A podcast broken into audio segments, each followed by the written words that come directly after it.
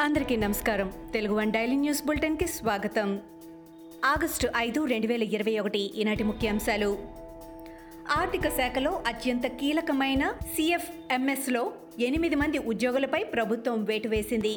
ఖజానా విభాగం నుంచి ముగ్గురు ఉద్యోగులను వెనుకకు పంపింది. పదవీ విరమణ చేశాక సిఎస్ఎంఎస్లోకి పంపిన మరో ఉద్యోగికి సెలవు ప్రకటించారు. మరో నలుగురు ఉద్యోగులను ఇంటికి పంపింది. ప్రధాని మోడీకి ఎంపీ రఘురామకృష్ణరాజు లేఖ రాశారు. ఏపీ ఆర్థిక అక్రమాలపై ప్రధానికి లేఖలో వివరించారు. నిబంధనలకు విరుద్ధంగా అడ్డగోలుగా అప్పులు ఇస్తున్న బ్యాంకు అధికారులపై చర్యలు తీసుకోవాలని కోరారు. బ్యాంకు ఆర్థిక శాఖ అధికారుల కుమ్మక్కై కేంద్ర ఆర్థిక శాఖలోని తీవ్ర నేర పరిశోధన విభాగం ద్వారా విచారణ చేపట్టాలని రఘురామకృష్ణరాజు విజ్ఞప్తి చేశారు. చిత్తశుద్ధితో పోలవరం పనులు చేపట్టిన చరిత్ర మాజీ సీఎం చంద్రబాబుదేనని ఎంపీ కనకమేడల రవీంద్ర కుమార్ తెలిపారు. పోలవరంపై పార్లమెంటులో కూడా ప్రశ్నించామని తెలిపారు. పోలవరం నిర్వాసితులను ప్రభుత్వం గాలికి వదిలేసిందని ఎంపీ రామ్మోహన్ నాయుడు తప్పుబట్టారు. పోలవరం నిర్వాసితులకు టీడీపీ అండగా ఉంటుందని భరోసా ఇచ్చారు. ఏపీలో నూతన విద్యా విధానంపై సీఎం జగన్ ఉన్నత స్థాయి సమీక్ష సమావేశం నిర్వహించారు. కొత్త విద్యా విధానంలో ఆరు రకాలుగా పాఠశాలను వర్గీకరణ చేయనున్నట్టు సీఎం జగన్ తెలిపారు. పీపీ వన్ నుంచి పన్నెండవ తరగతి వరకు ఆరు రకాలుగా వర్గీకరణ ఉంటుందని వివరించారు. వర్గీకరణతో పద్నాలుగు వేల పాఠశాలలు అదనంగా అవసరమని అధికారులు ఈ సందర్భంగా సీఎం జగన్కు తెలియజేశారు. ఉపాధి హామీ బిల్లుల చెల్లింపులకు సంబంధించిన కేసుపై ఏపీ హైకోర్టులో విచారణ జరిగింది. ఈ సందర్భంగా బిల్లుల చెల్లింపులో తీవ్ర జాప్యం జరుగుతుండడం పట్ల హైకోర్టు అసంతృప్తి వ్యక్తం చేసింది. తాము ఆదేశాలు ఇచ్చినప్పటికీ అమలు చేయలేదని రాష్ట్ర సర్కారుపై ఆగ్రహం వ్యక్తం చేసింది. కోర్టు ఆదేశాలను గౌరవించాలని తెలియదా అంటూ నిలదీసింది. బిల్లులపై విజిలెన్స్ విచారణలో తేలిన అంశాలు ఏమిటని ప్రభుత్వ ప్రతినిధులను హైకోర్టు ధర్మాసనం ప్రశ్నించింది. టీడీపీ ఎంపీ గల్లా జయదేవ్ కుటుంబానికి చెందిన అమరరాజా బ్యాటరీస్ సంస్థ రాష్ట్రం నుంచి తరలిపోవడంపై నర్సాపురం ఎంపీ రఘురామకృష్ణరాజు స్పందించారు.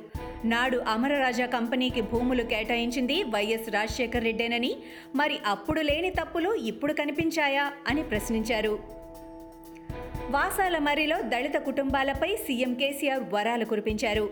గ్రామంలోని మొత్తం డెబ్బై ఆరు దళిత కుటుంబాలకు దళిత బంధు పథకం కింద పది లక్షల చొప్పున మంజూరు చేస్తున్నట్లు సీఎం ప్రకటించారు.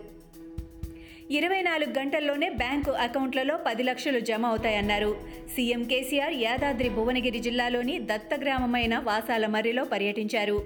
అనంతరం ఏర్పాటు చేసిన గ్రామ సభలో మాట్లాడారు. వరంగల్ అభివృద్ధిపై నిర్లక్ష్యంగా వ్యవహరిస్తున్న సీఎం కేసీఆర్ను వరంగల్లోనే రాజకీయ సమాధి కడతానని తీన్మార్ మల్లన్న హెచ్చరించారు. కేసీఆర్ నాలుగు వందల మంది పోలీసులతో తన ఆఫీసులో తనిఖీలు చేశారని పోలీసులు తనిఖీలు చేయాల్సింది ఆయన ఫామ్ హౌస్లోనని చెప్పారు. యువతితో ఫిర్యాదు విషయంలో కేసీఆర్ త్వరలోనే ఫూల్ కాబోతున్నాడని ఎద్దేవా చేశారు. పెగాసస్ అంశంపై చర్య జరపాలనే తమ డిమాండ్ నుంచి వెనక్కి తగ్గేది లేదని దీనిపై తామంతా దృఢ వైఖరితో ఉన్నామని విపక్ష పార్టీలు బుధవారం నాడు తెలిపాయి. పార్లమెంటు ప్రతిష్టంభనకు కేంద్ర ప్రభుత్వం దురంకార మొండి వైఖరే కారణమని పేర్కొన్నాయి. ఈ మేరకు కాంగ్రెస్ మరో పదమూడు విపక్ష పార్టీలు సంయుక్త ప్రకటన విడుదల చేశాయి. అయోధ్యలో భవ్య రామ మందిర నిర్మాణం డిసెంబర్ రెండు వేల ఇరవై మూడు నాటికి పూర్తి కానుంది. భక్తులందరూ డిసెంబర్ రెండు వేల ఇరవై మూడు నాటికి రాముని దర్శించుకోవచ్చని రామ మందిర తీర్థక్షేత్ర ట్రస్ట్ ప్రకటించింది. ఇదే విషయాన్ని ట్రస్ట్ కొన్ని రోజుల క్రిందటే ప్రకటించింది. ఇదే విషయాన్ని ట్రస్ట్ మరోసారి పునరుద్ఘాటించింది. ఇవి ఈనాటి ముఖ్యాంశాలు. మరికొన్ని ముఖ్యాంశాలతో మళ్ళీ రేపు కలుద్దాం.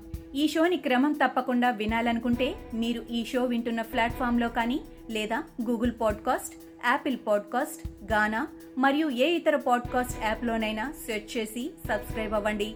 కొత్త ఎపిసోడ్ వచ్చినప్పుడు మీకు అప్డేట్ వస్తుంది. అంతవరకు సెలవు. నమస్కారం.